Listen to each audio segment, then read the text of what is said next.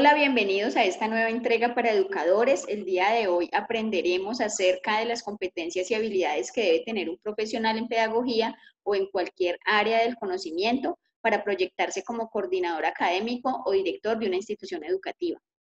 Voy a presentarles a nuestra docente orientadora, la señora Betsy Caterina Muñoz. Ella es administradora financiera, egresada de la Universidad del Quindío, candidata a Magister en Gestión de Innovación de Instituciones Educativas y cuenta con más de 20 años de experiencia en el sector educativo. Betsy, bienvenida, buenas noches. Buenas noches, Liliana, muchísimas gracias por la invitación. Muchísimas gracias por acompañarnos el día de hoy.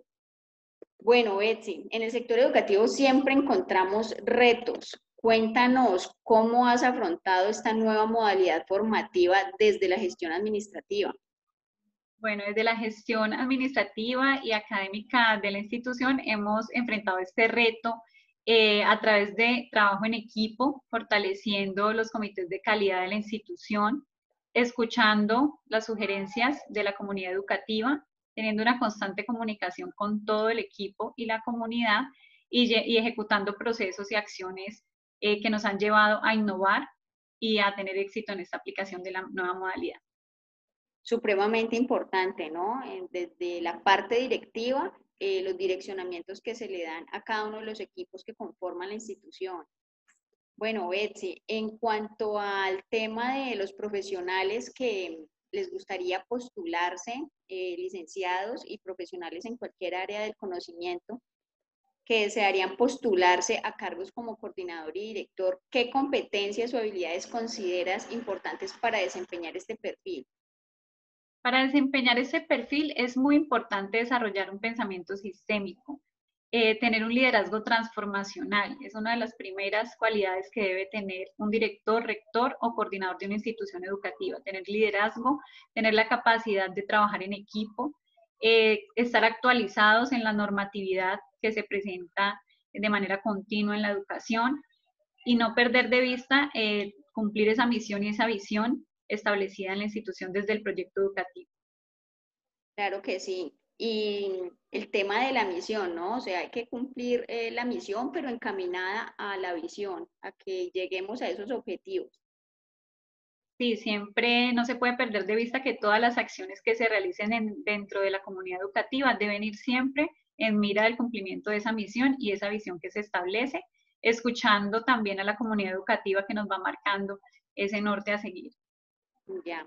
Betsy, tú me hablas de los lineamientos de la normatividad vigente eh, que constantemente está en cambio, ¿no? Está eh, actualizándose. Eh, dentro de esos lineamientos legales, ¿cuáles son como los más importantes o aquellos que debe conocer el profesional que está desempeñándose en un cargo como director de una institución educativa o que desearía postularse a un cargo como este? Bueno, eh, todos los lineamientos desde normatividad, decretos, eh, que continuamente salen son importantes. Cada una de las gestiones eh, nos van marcando diferentes normativas y diferentes leyes, desde la parte académica, administrativa. últimamente han salido mucha, muchos, muchas leyes y decretos en cuanto a la convivencia escolar, entonces, continuamente debemos estar actualizados en qué se va presentando diariamente. Ya. Bueno, en, este tema de como tan trascendental en cuanto al cumplimiento de esa normatividad, las instituciones educativas están muy vigiladas, por decirlo así. En realidad están como retroalimentadas de esa parte que es eh, la Secretaría de Educación Municipal, en el caso pues de los municipios que tienen eh, la Secretaría autorizada y por parte del Ministerio de Educación em, aquellos que no tienen la Secretaría de Educación autorizada. Entonces, nos gustaría saber cómo influyen o qué factores em, debe conocer una persona, un profesional, para cumplir con todas estas demandas que nos exige la Secretaría de Educación y que debemos cumplirle obviamente a la comunidad estudiantil, como lo son estudiantes, padres de familia, docentes. Sí, es claro anotar pues que eh, cada año tanto la Secretaría de Educación, desde la parte de inspección y vigilancia, como desde calidad hacen auditorías a las instituciones educativas. Es ahí donde los rectores, directores, coordinadores deben estar muy atentos para cumplir con la lista de chequeo que presentan eh, para cada una de las instituciones en estas visitas. Y en estas listas están incluidas todas las gestiones, desde tener una organización en la parte administrativa, académica, en la, en la gestión de comunidad. Es una revisión que va enfocado en todas las gestiones de, de la institución y es muy importante que un coordinador o director tenga claro en qué consisten cada una de estas gestiones y qué es lo que revisa la Secretaría de Educación para poder fortalecer esas habilidades y, cumplir con éxito las exigencias que demandan tanto a los municipios certificados como a los no certificados en las Secretarías de Educación. Y desde el Ministerio, por supuesto. Ya.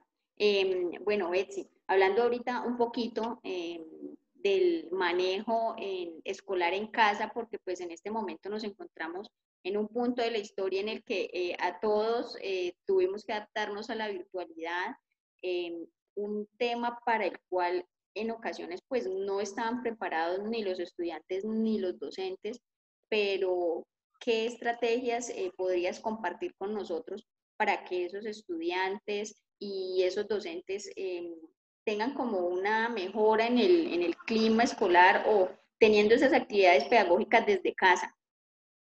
Bueno, eh, primero contar con la comunidad, escuchar mucho las sugerencias también desde los padres de familia, porque es importante retroalimentarse. Eh, la lúdica, la dinámica, la didáctica son fundamentales, no son solamente para primera infancia y básica primaria, como muchas veces eh, se comete el error de enfocarnos en estas lúdicas solo para los niños más pequeños, sino que debe llevarse también a la secundaria.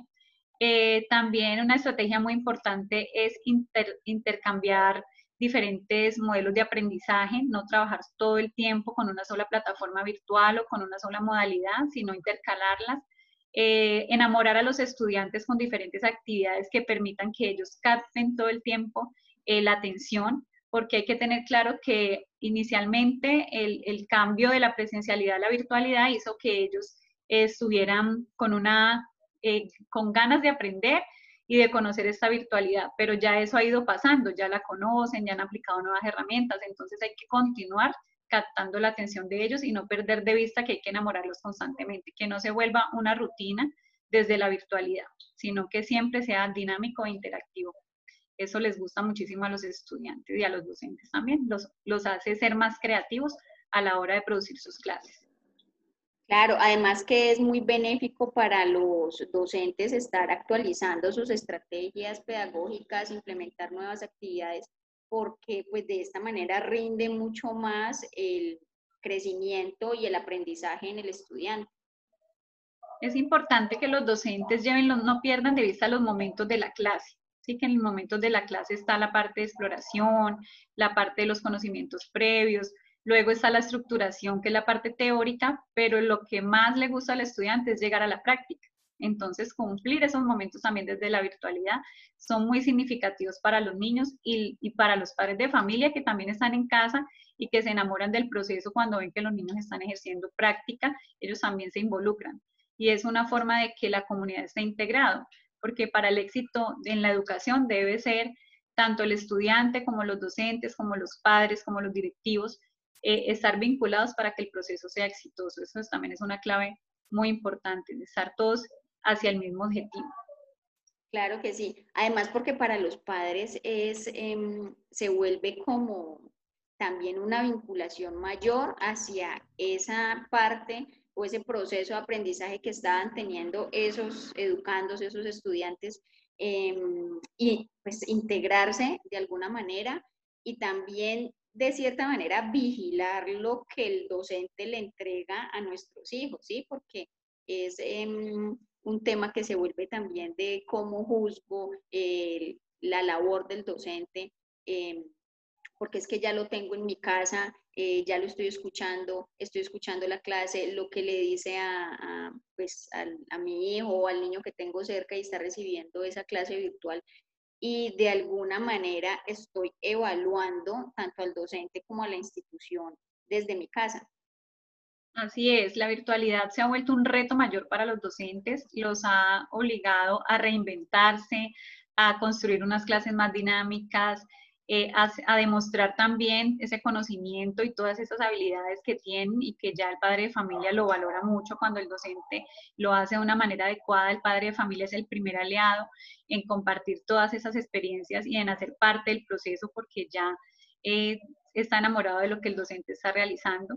Entonces, nos ha reinventado a todos y ha vinculado mucho también al padre de familia en el proceso, inclusive en el caso particular eh, de nuestra institución, eh, los dos, ya las escuelas de padres asisten mucho más, los padres de familia de manera virtual que de manera presencial. Entonces también se ven aspectos positivos porque ya el padre de familia está tan involucrado en el proceso que no se quiere perder ningún momento. Claro que sí.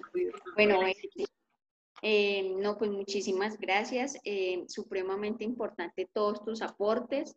Em, quiero finalizar eh, esta entrevista em, haciendo la invitación a todos los eh, profesionales y licenciados que deseen conocer más aún el proceso de adquirir esas habilidades y esas competencias para postularse a cargos eh, como coordinador y director de instituciones educativas. Realmente en nuestra localidad tenemos mucho talento, tenemos profesionales excelentes, muy comprometidos, pero muchas veces eh, también les da miedo como dar ese paso, ¿no? Yo estoy seguro en mi aula, sea virtual o presencial, pero me siento más cómodo eh, con mis estudiantes que de pronto desempeñando un cargo más elevado en donde tengo otro tipo de responsabilidades y la verdad es que se están privando de, de la perspectiva que tiene diferente desde un cargo como tal. Entonces, eh, pues nada, muchísimas gracias, Betsy, por el acompañamiento. Eh, te dejo el último minutico para que te despidas. Muchísimas gracias. Eh, también reiterar la invitación, es muy importante tener la oportunidad de capacitarnos. Muchas veces llegamos a estos cargos sin conocer todo lo que hay detrás y qué bueno conocer primero, capacitarnos, desarrollar todas esas habilidades y en el momento en que tengamos la oportunidad estar totalmente preparados para ejecutarlo con mucho éxito. Bueno, Elsie, muchísimas, muchísimas gracias.